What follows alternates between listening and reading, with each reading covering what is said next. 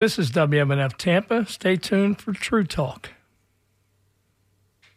Welcome to True Talk on WMNF 88.5. This is the True Talk radio show and the True Talk podcast hosted by WMNF and with Samar Jarrah and myself. Summer, welcome. Today is uh, January 11th, Thursday, January 11th, and um, it's the new year, 2024, but new things are happening. However, some things have continued since last year, which is the war on Gaza which many people have identified as a genocide. Um, Samar, we have a good program today, but first I want to ask you, how are you? Inshallah, Ahmed, good morning and uh, welcome to our uh, talk that uh, we are experimenting with uh, transmitting live via my feed on Twitter. If you are on Twitter, go to Samar, S A M A R, the letter D and then Jarrah, J A R R A H.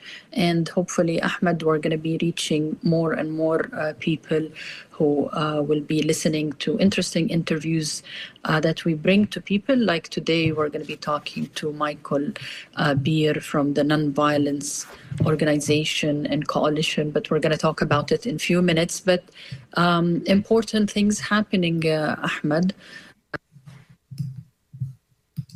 Is, is starting today. The and we spoke to Hawaii lawyer, and I think we're going to be talking right. about it from time to time. Uh, but today uh, we're going to be talking about um, interesting topics, especially nonviolence and nonviolence means, because now uh, students, for instance, when they go to college and they try to uh, show their support for the Palestinian people and to ask for ceasefire, they are labeled as terrorists and pro Hamas. So I'm very pleased that today we're going to be having uh, Michael with us because he has written a book on nonviolence means right. and really uh, help uh, those who listen how to deal, Ahmed, uh, with these important issues. Samar, um, a lot has been happening in the news. I mean, day by day, everything is changing. Um, Senator, I mean, Secretary Blinken has been traveling and touring mm-hmm. the region, mm-hmm. um, as far as in the Middle East, visiting, um, you know, mm-hmm. uh, Israel and Palestinian territories and, and other regional uh, actors. I just want to tell our listeners that we're actually, even though the show is broadcasting uh, today, uh, Thursday, January 11th, we actually, our interview with uh, our guest, Michael Beer, uh, took place before, uh, took place yesterday. So if there are any new developments as of today, they're not going to be included in that interview. So keep that in mind because the situation is rapidly changing. And yes, South Africa has filed this complaint of genocide uh, to the ICJ, the International Criminal or International Court of Justice, which is different from the ICC, International Criminal Court. And um, it's kind of interesting that the way the ICJ works, we're going to learn more about that. We're going to see in action tomorrow. But it seems like the side that's even uh, accused of genocide has a right to appoint one of the judges mm-hmm. to be on the court to deliberate. And interestingly, uh, Benjamin Netanyahu has selected none other than um, uh, Dershowitz. No, they Dershowitz. changed him, Ahmed. Oh, they changed no. him? Well, initially. Yeah. Okay, yeah. see, this is how often things are changing. But initially, Alan Dershowitz was selected as one of the representative of Israel. Recommended, but I think uh, soon with the Epstein scandal, Epstein, yeah, it became a distraction because he's one. He's mentioned the most in that uh, in the in in the documents that were uh, made public, and people were questioning how is it that the guy that's defending against genocide is also implicated in the Epstein thing, and I'm surprised how often he's on um, being interviewed. On top of that, he's a one of the senior professors at the Harvard Law School, who's been himself accused of plagiarism over and over, and it's documented. There's like a complete, you know, Norm, Norman Finkelstein has done a book about this. However, he was on the attack against the outgoing or the now resigned Harvard mm-hmm. president Gay, yeah. who uh, was later accused of plagiarism uh, for far less occurrences than Dershowitz. But you got this, so you have this double standards that's happening where you have this group of people that are attacking uh, people like President Gay, former President Gay of Harvard, for plagiarism when they themselves are accused of it. And on top of that, they don't apply the same standards to themselves.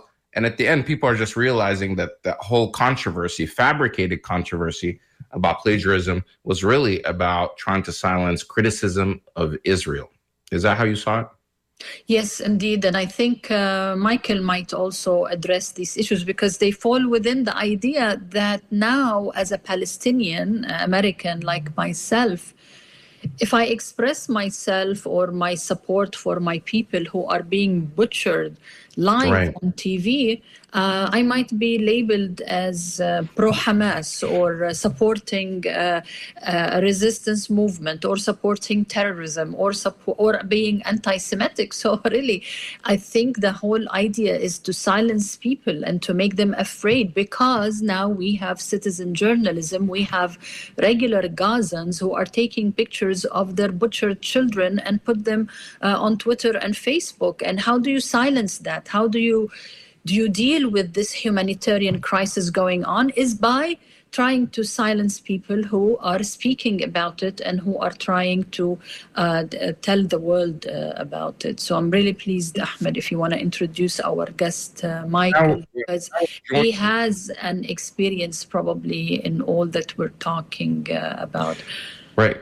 And now we're joined by Michael Beer. He's the director of um, the Nonviolence International. He's been a director since 1998. Uh, Michael is a global activist for human rights, minority rights, and argues against war and casino capitalism. Not sure what that is. Maybe we'll ask him about it. He has trained activists in many countries, including Myanmar, Kosovo, Tibet, Indonesia, Thailand, Cambodia, India, Zimbabwe, and the United States. He's a frequent, frequent public speaker on nonviolence and has been um, on all the major networks, including CNN. Thank you for joining us, uh, Mr. Michael Beer. Thank you. It's an honor to be with you both today.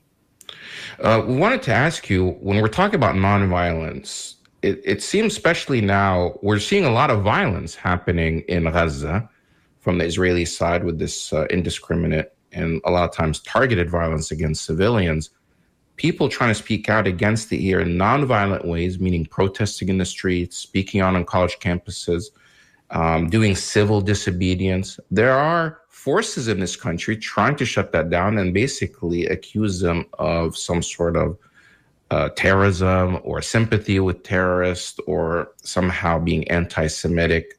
How are you seeing those activities across the nation by average Americans that are speaking out?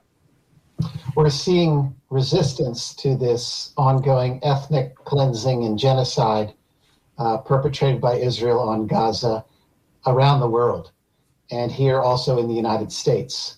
Uh, clearly, the United States government and some other governments are supporting Israel in this genocide, and we're left with the people of the world and the smaller countries of the world to stand up and resist. And we're seeing remarkable resistance in addition to civil disobedience that you rec- you talked about and people speaking up in various venues. We also have unions, labor unions, who are refusing to uh, load ships uh, that uh, might be sending weapons to Israel. We have boycotts uh, going on on various companies that are doing business in Israel and in doing business in the West Bank. Uh, we have just a huge range of resistance going on uh, around the world and here in the United States, and it's very encouraging. The scale is really quite quite remarkable. Well, uh, it, that scale is remarkable, and we're seeing it everywhere. However, it's being it seems misrepresented uh, by the mass media and it's misrepresented by politicians. We saw hearings after hearings and uh, politicians speaking uh, in the media or in public and trying to depict these movements as somehow pro Hamas. They're counting all of these rallies and protests against war, against violence, against genocide, and simply putting it, oh, these guys are supporting the Hamas terrorists they support what happened on October 7th. In fact, they go as far as that these protests that are calling to stop genocide, they're somehow flipping it and saying they're calling for genocide of the Jewish people.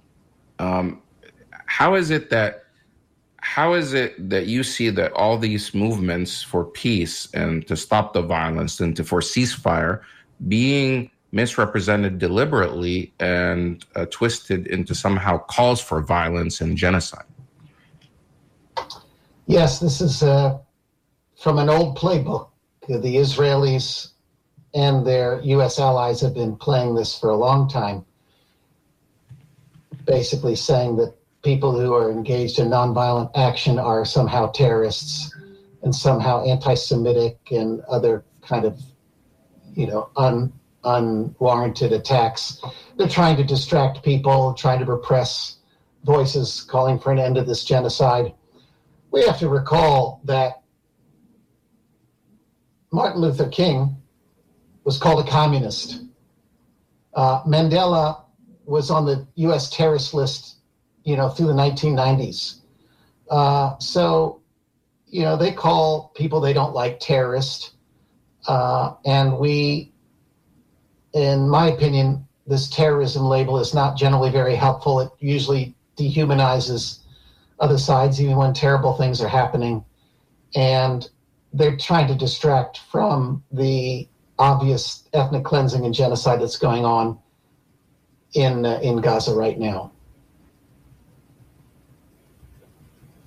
Uh, that's that is obvious that they're doing that, but it's not just their words. They're actually taking action. I mean, the other side seems to be very organized. When I say the other side, the side that wants this war and violence to continue, um, which there's a lot of them, uh, bipartisan you know support for this in Congress. I mean, you find it's amazing that uh, Republicans and Democrats don't agree on anything. You know, they're split and polarized on everything. But on this one issue of uh, Israel and support for what's happening in their campaign in Gaza, it seems like there's just so much support from both sides, especially from the establishment, Democrats and Republicans, to continue. I mean, the White House is sending weapons even when Congress can't agree. Um, but also at the state level, I mean, in Florida, where the show is airing, where we're hosting it from, Governor DeSantis is taking action against student groups that are for Palestine. And you've seen other governors take action against um, Arab or Muslim or Palestinian organizations trying to silence them. How is it that, how can nonviolence win when, or I guess, speaking out when the other side is doing everything they can to shut it down and to misrepresent it and attack it as somehow supporting violence. Uh, how are you guys in the nonviolent nonviolence international movement trying to, um, to I guess, counter those uh, tactics of depicting the protesters as somehow supporting violence? Right. Well, one of the things that we we do is our conduct, and uh, our conduct has been throughout the movement. Really, has been uh, very nonviolent throughout the United States. In fact, frankly, around the world, uh, we've not seen uh, significant numbers of violent attacks or behavior on the part of people speaking out for the Palestinians. And so, one of the most important things that we've done is we've conducted ourselves in very uh, reputable and nonviolent ways. Uh, of course, the, the elites uh, and the institutions will try to repress us as they've done for many decades. Uh, this is not new. The good news is that uh, they're repressing us in the sense that that means we're actually being heard or seen, and they're worried about our impact, uh, and they feel like they have to push back. Um, and so that's one way of looking at this as the glass half full, that we're we're actually getting heard at some level, so they're repressing uh, us. And nonviolence, in its essence, is substantially about disruption.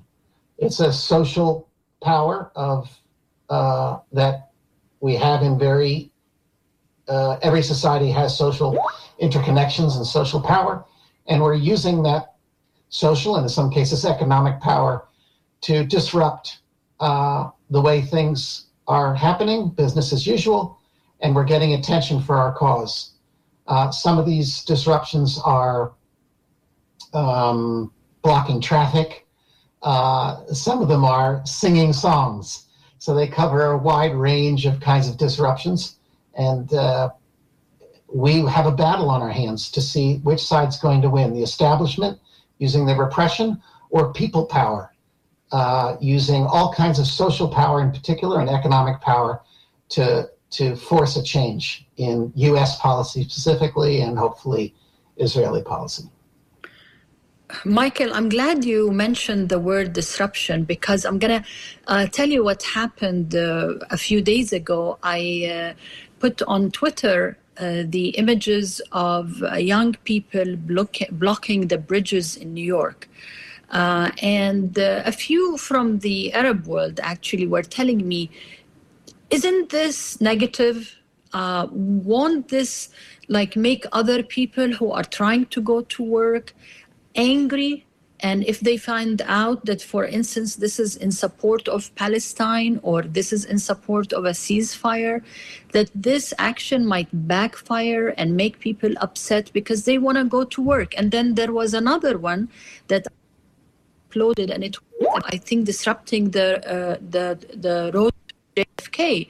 And there was an image of a young uh, lady who was uh, taking her uh, suitcase and getting on top of a bridge or trying to cross.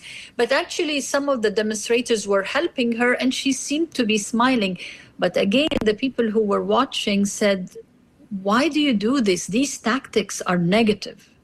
How, how do you address that?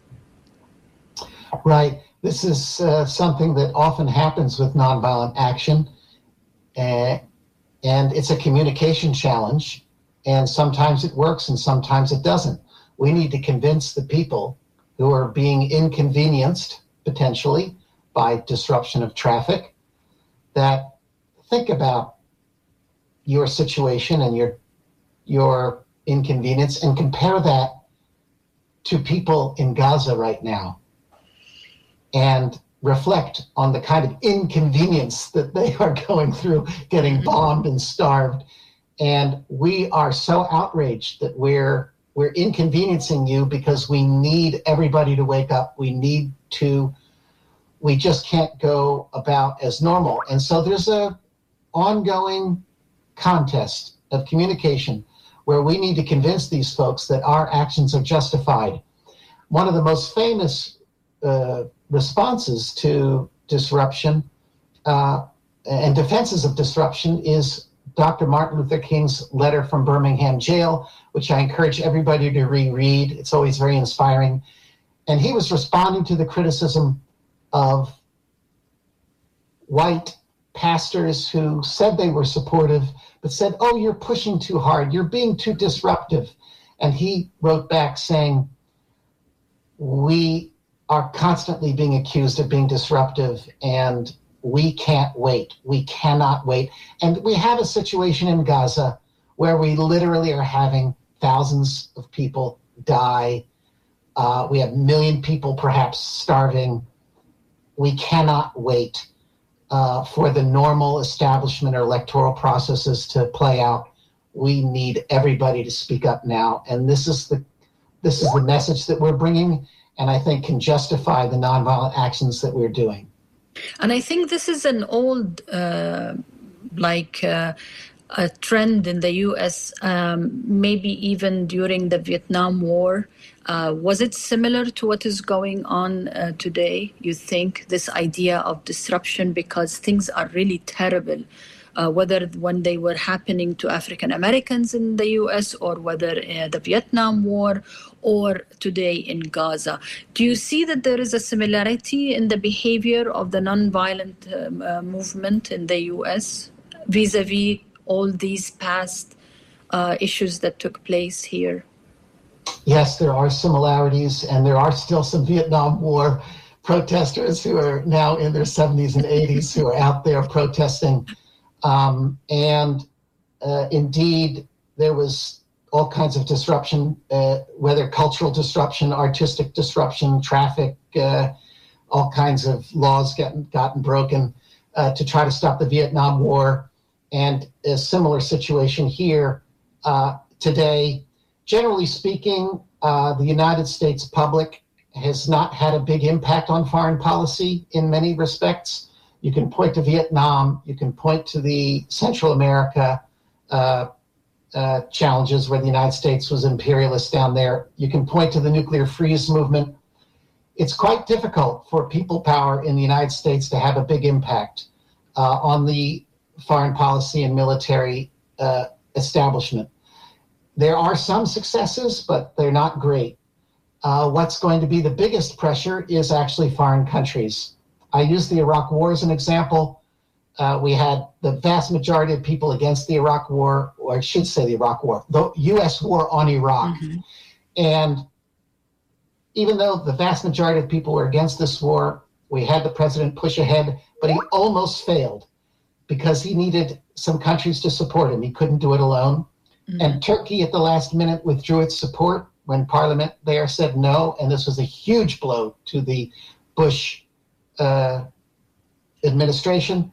And then it came down to Blair it, in England, and he barely won a, a no confidence measure, barely won it. And that was enough for the Bush administration to go forward. If without that, they wouldn't have. So we need to isolate this U.S. administration internationally, and we need people power here in the United States to pressure as much as we can. And together, I hope we can stop this madness. It's interesting that you say that, Michael, because, for instance, there was a call, uh, I think three or four weeks ago, uh, by a young uh, Palestinian, I think, who lives in Turkey for a day of strike. and uh, it started like a national day of strike that maybe she appealed to the Arabs in the Arab world to do it. And but it became an international phenomena where he here even in Tampa more than 150 stores and different businesses did not open on uh, Monday, and it was a global movement. So I, I'm, I'm glad that you mentioned that what is happening in the US and your efforts might be uh, really copied or maybe even coordinated with other people. But I want to really ask you about uh, a video that I saw, quite interesting. Uh, it's about, uh, I think, uh, asking for a ceasefire, but you played it or projected it uh, at the U.S. Uh, Holocaust Museum. And I think Ahmed has um, a clip for it. So maybe Ahmed will play the clip of, uh, of that and then ask you, Michael, to talk about it. Here, and I'm director of Non-Violence International and we are supporters of the Holocaust Museum, helping them fulfill their mission to stop genocide everywhere. We're here today calling on the Holocaust Museum to live up to its principles of never again, no genocide in Gaza, and ceasefire now.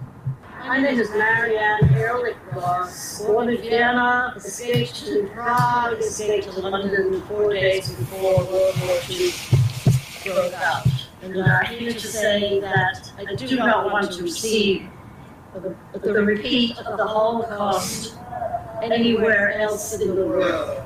My name is Jonathan Kuttab. I'm a human rights attorney. I'm also the executive director of FOSNA Friends of Sabeel, North America. I'm here to support this institution and to remind everybody that genocide is a war crime, a crime against humanity, and an international crime, no matter of who is the perpetrator and who is the victim. I've lived it personally, the experience. It's not something that I don't want anyone else to have to live through.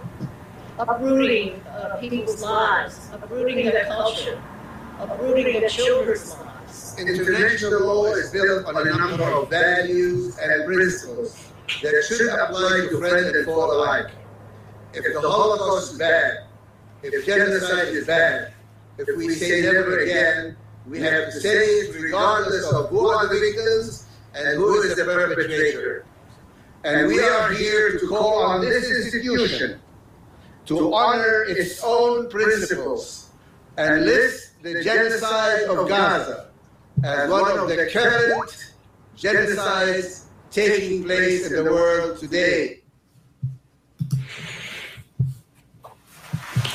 Michael, your reaction? Well, I got all the pictures. I feel will speak on this picture. wonderful about this action. I, I, I Sorry, hold on. I have to give it. Okay, go ahead. I feel this action was a really wonderful action. We had a Holocaust survivor with us. We had Jonathan Kuttab, a well known Palestinian uh, human rights attorney, there. And we were all calling on the museum to live up to its values of never again for anyone. And we uh, projected photographs of the situation in Gaza, as well as uh, photographs from the Warsaw Ghetto uh, from World War II, and we're trying to uh, wake the museum up and have them speak out on this issue. Uh, the museum has a mixed record on speaking up for uh, those that are um, uh, oppressed and uh, have had genocide committed against them, and we're calling on them to to live up to their their stated mission we will continue to push um, this institution because we can't have a separate set of rules for Jews where there's somehow Jewish exceptionalism, where they're the only ones who can suffer from genocide and then the rest of the world. Genocide is a convention that many countries have signed on to. It's a universal problem. And we are calling on this museum, which is founded by the United States government uh, to speak up at this time. I mean, are you concerned that when you say that you don't want Jewish exceptionalism, that people will confuse those words with that you're, I don't know. I mean, obviously, anytime you bring up this issue, there's the attacks of anti Semitism because there's this type of historical trauma. You know, rightfully so. There is truth to anti Semitism. Uh, you know, anti Semitism is real. What happened in the Holocaust is real. The Nazi targeting and massacres and of you know mil- killing millions of Jewish people because of their ethnicity is real. Um, do you feel like that's that's why this issue is so sensitive and so many people are afraid to get involved because of this kind of you know historical guilt that the world allowed that to happen and now we shouldn't even you know question uh, what's happening in you know by the Israel now. Yes, I think unfortunately the Holocaust has been weaponized uh, against uh, Palestinians and Palestinian supporters. Uh, I myself, my great grandfather uh, died in a Nazi camp.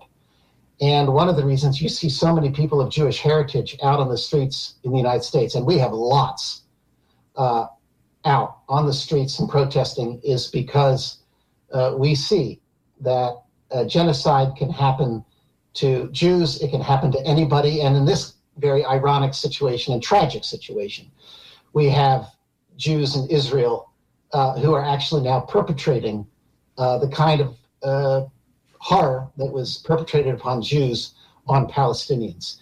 Uh, it's there's the famous maxim, "Hurt people, hurt people," and we're seeing that now. Uh, uh, unfortunately, uh, we need the United States to stand up. It's complicit in this genocide. Our weapons are being used, our money is being used, our political support. We're very complicit in this genocide, and there are many people of Jewish heritage and others who are saying, we don't want a repeat of the Holocaust. We don't want genocide on Gaza or anybody else. We need to speak up and we need to withdraw our support for this. We're seeing um, a record number of um, Jewish people, Jewish Americans that are standing up and speaking out against forces like AIPAC and ADL and Christian Zionists who are pushing for this type of, you know, ethnic cleansing or promoting of ethnic cleansing of Palestinians. We keep hearing it from people like presidential candidate Nikki Haley, who says, why don't they just leave? It's better for them to leave. And they keep repeating this, that it's safer for them to leave this area. And we start hearing it from average individuals. Well, you know, people in Cuba that were under communist and, you know, oppressive rule or in Venezuela, they're leaving. They love their homelands, but they left because of the persecution. Why don't these Palestinians just leave? And How do you answer? I mean, I know you're not Palestinian, but you are. You have ancestors who uh, were targeted uh, in the Holocaust. Uh, how do you answer those kind of individuals that keep telling them they should just leave? Well, this is really quite a racist formulation where you have predominantly Europeans going to Israel. Uh, granted, Jews do have a historical connection to Israel. So the settler colonialism analogy is partially uh, uh, true here. But you have Europeans going to Israel and displacing local people. And do we really want to be repeating the horrors of colonialism that we've seen around the world and, and, and make the indigenous people suffer and move and leave? This is really not uh, acceptable. And that's why the vast majority of the global south and the vast majority of the world does not support uh, ethnic cleansing here or anywhere else uh, of indigenous people. And why is it that the Palestinians are being asked to leave? Um, so it's it's just outrageous uh, to to it's ethnic cleansing and justifying it on, on the grounds that somehow you know, oh, life is unbearable, they should leave. Well, frankly, in my view, uh, the Israel government is responsible for taking on the full cost of rebuilding everything that they've destroyed. And they shouldn't yeah, I mean, expect, that's an important they shouldn't expect the, they shouldn't expect the US taxpayers or the Middle East uh, countries or anybody else to rebuild all of the all of the infrastructure and all of the things that they've destroyed and uh, they should be rebuilding all of this. I mean, uh, on their dime.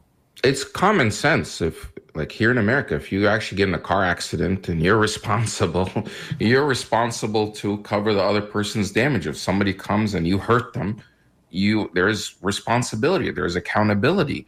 But for some reason, Israel continues, the military continues to go in, right. mow the lawn in Gaza, and they right. keep destroying things. And they count on Saudi Arabia, Qatar, and others to just rebuild it, only for them a few years later to go in and destroy it. Now they're yeah. completely leveling it to the ground. That's right. Seventy percent of the housing buildings in Gaza are now completely destroyed, unlivable. I mean, would you agree that this is part of the plan to make uh, Gaza uh, unlivable? That people cannot, even if they wanted to return home, there's no home to return to.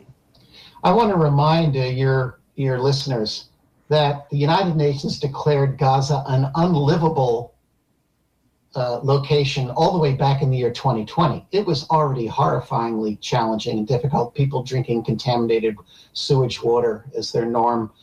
Uh, so uh, this has now gone to an even more extreme situation. Now, obviously, the Israelis have been clear from the beginning that they are, want to do ethnic cleansing. We hear this from their top leaders. Hamas is really an excuse. Uh, the Israelis have been attacking Gaza long before Hamas even existed. It's been going on for many, many decades. And uh, if they really wanted to release the hostages, uh, they could have, re- the hostages would have been released tomorrow. I can assure uh, everybody listening that, that the hostages would be released tomorrow if Israel would release all the Palestinian captives under its hold and end the siege. And tomorrow, Hamas would release all the hostages. But Israel was not really interested in, re- in releasing the hostages. Their real goal here was ethnic cleansing, and it's pretty obvious. They're using this as a as a pretext to do something that at least the elements of this government, Netanyahu, who seems to be ideological, an ideological believer in that this whole land should belong to only, yeah, uh, you know, for one group. In fact, their own Likud charter says from the river to the sea that there's only a Jewish state. And this is what gets me upset when they turn this around the phrase from the river to the sea that somehow it's only Palestinians. When they use it, it means genocide for the Jewish people. But however, when uh, Netanyahu and other Israeli fanatics use it, that somehow that means that hey this is their land and that's not what they mean when in fact they're carrying out the genocide.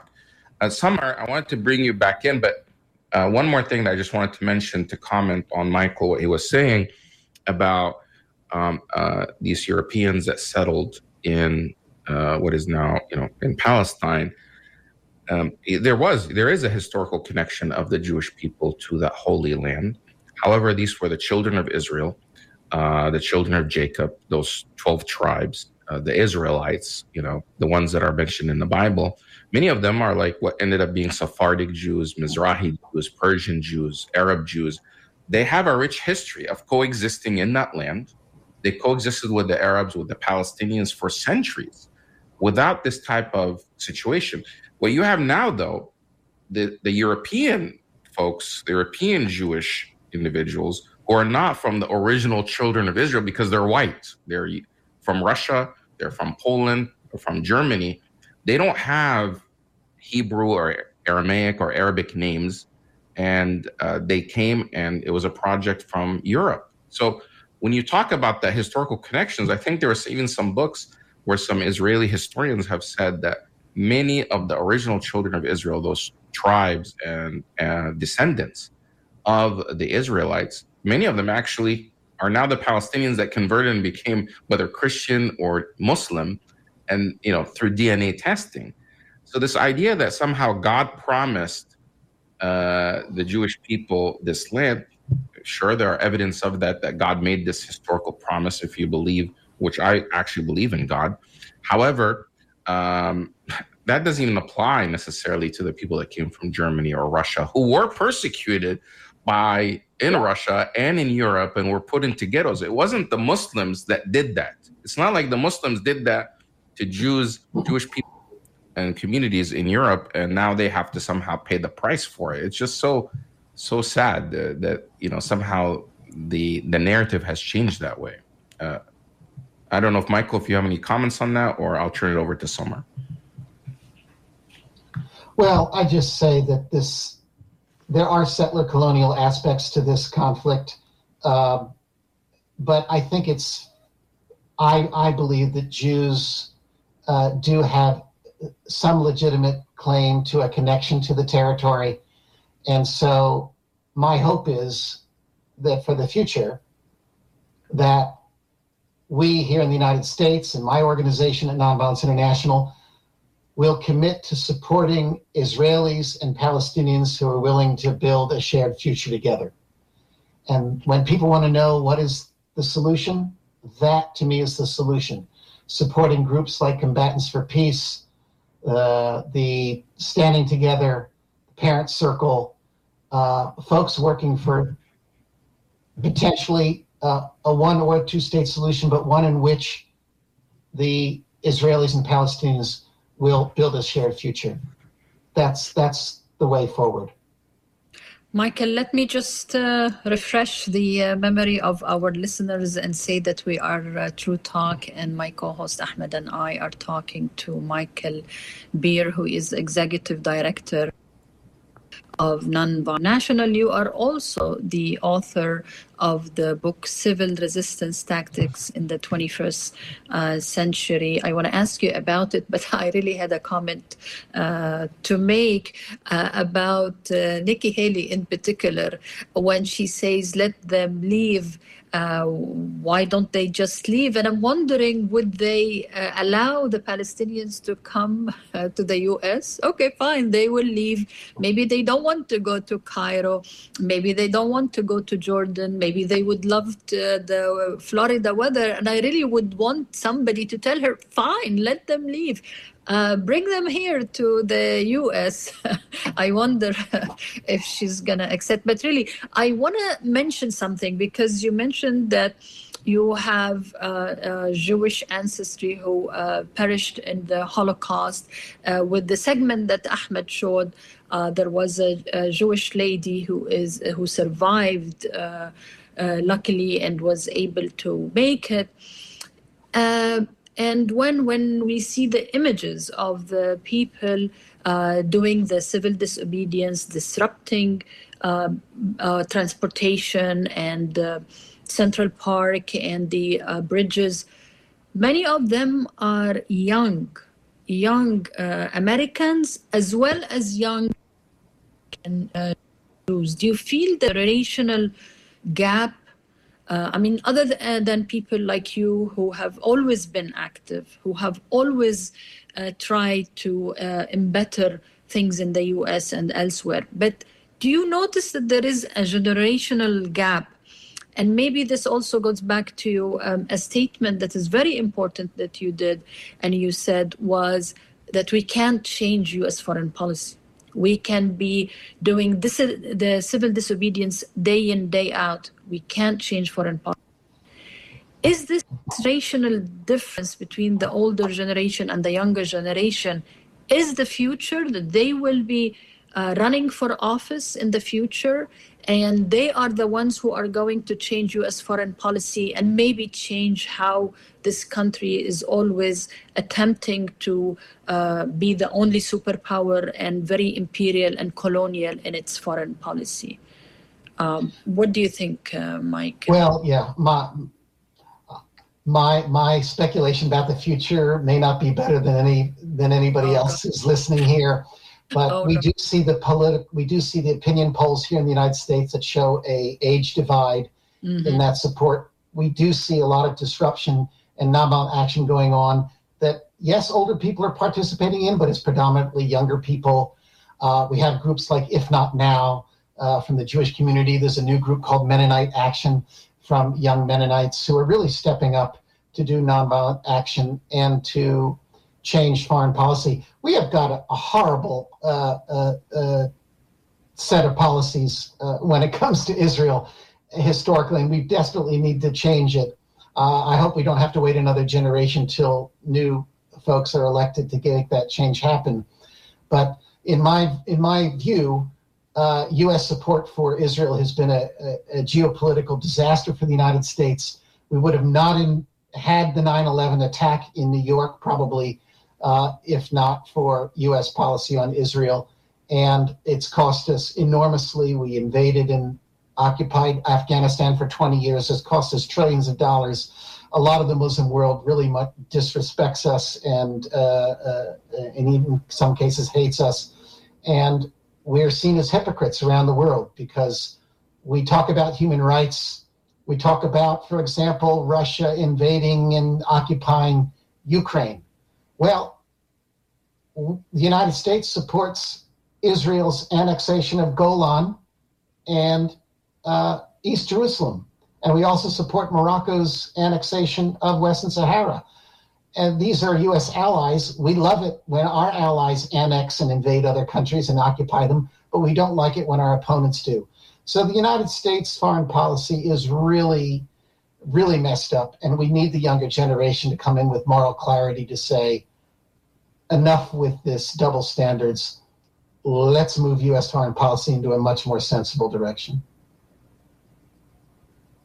Uh, we're speaking to Michael Beer. He's the uh, director of Nonviolence International. He's actually been in that post since 1998 and training people around the world in nonviolence. Uh, speaking of uh, violence and nonviolence, I want to play a clip of Senator Blinken. At the beginning of the show, I mentioned that Blinken is going around the Middle East again for I think this is the fifth time that he's doing some sort of trying to do diplomacy, but he's met with a lot of skepticism. This was his comment just two days ago in Qatar.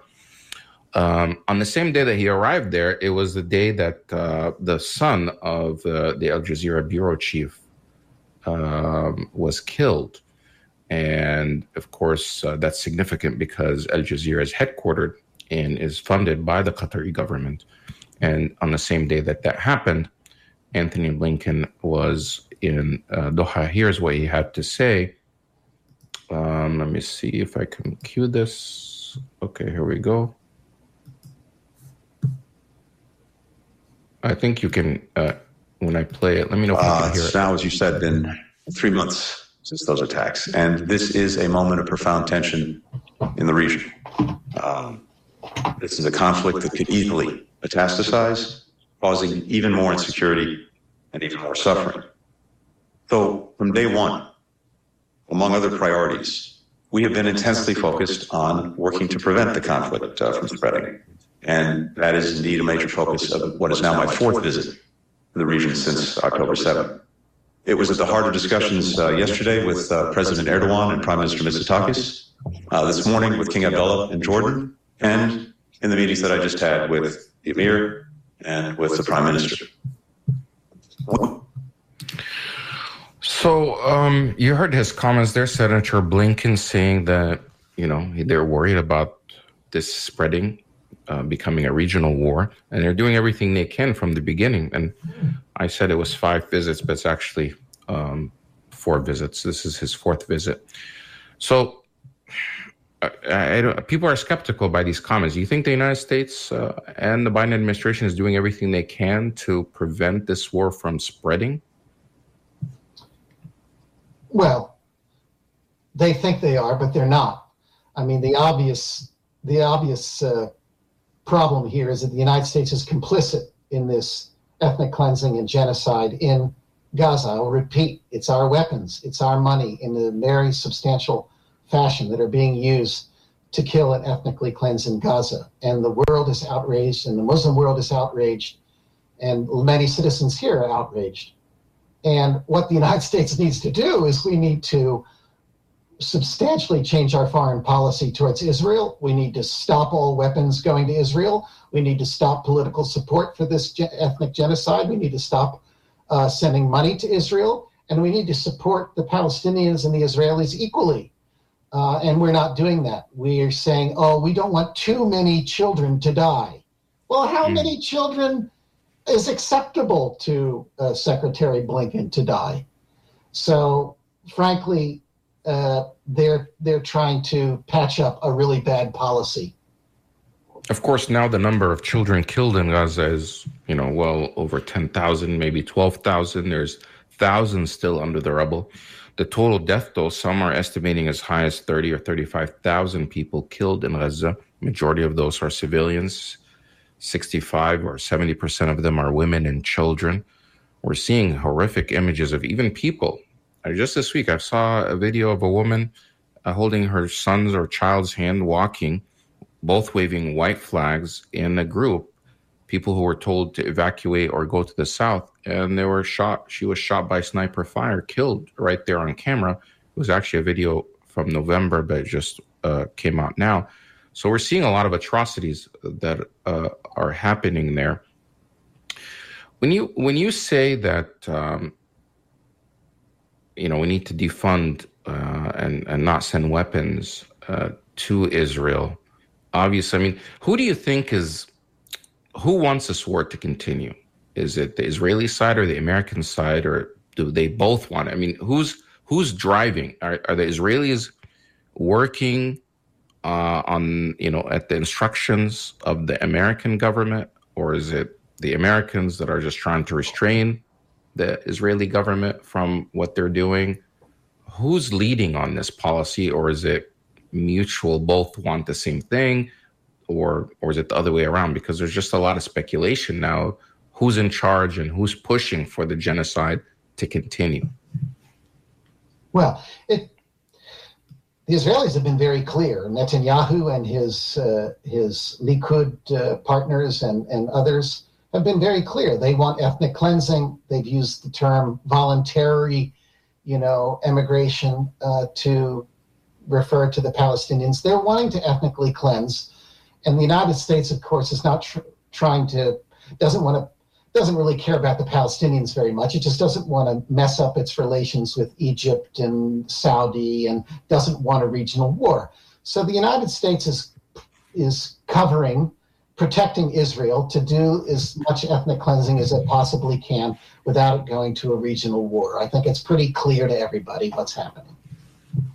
Samar. Uh, Michael, I want to ask you about uh, your book uh, because I think it's available uh, to our listeners if you want to go to nonviolenceinternational.net. Uh, I think Michael has the book available in PDF uh, file. You can download it. Um, tell tell us a little bit uh, about your uh, book, uh, Michael, and uh, like what is it that we can do in the 21st century? I've I've cataloged uh, hundreds and hundreds of nonviolent tactics uh, in my book and in a database that we have at the website of nonviolenceinternational.net. And what we've documented is just an astonishing array of tactics from all over the world throughout history. And there are many, many more that have not been put, uh, still have not been cataloged. And I want people to know that in times of despair, as this we have now, that there are just so many weapons, nonviolent weapons, that we can use to pressure uh, the powers that be, to create new institutions, to move the the powers uh, to a place where they have to do what we say. And I would invite people to uh, download the book for free. It's not something you have to read from front to back, but there are just lots and lots and lots of Okay. uh, tactics there that hopefully can inspire uh, you. Oh, maybe that can work here uh, in this particular context. Uh, I would like to mention two other quick things. One is that one of the most successful nonviolent movements we've seen in the last couple of years have actually been done by the Israeli people towards their own government around the Supreme Court uh, challenge that they have in that country. Um, of course, you know, Palestinians were excluded from this and all that. But I'm just talking strictly from a nonviolent action standpoint. They blocked trains, they blocked traffic, they blocked the airport, they did things in a coordinated fashion that we need to replicate to some degree, and that we've seen Jews here in this country try to replicate to some degree, particularly if not now in Jewish Voice for Peace.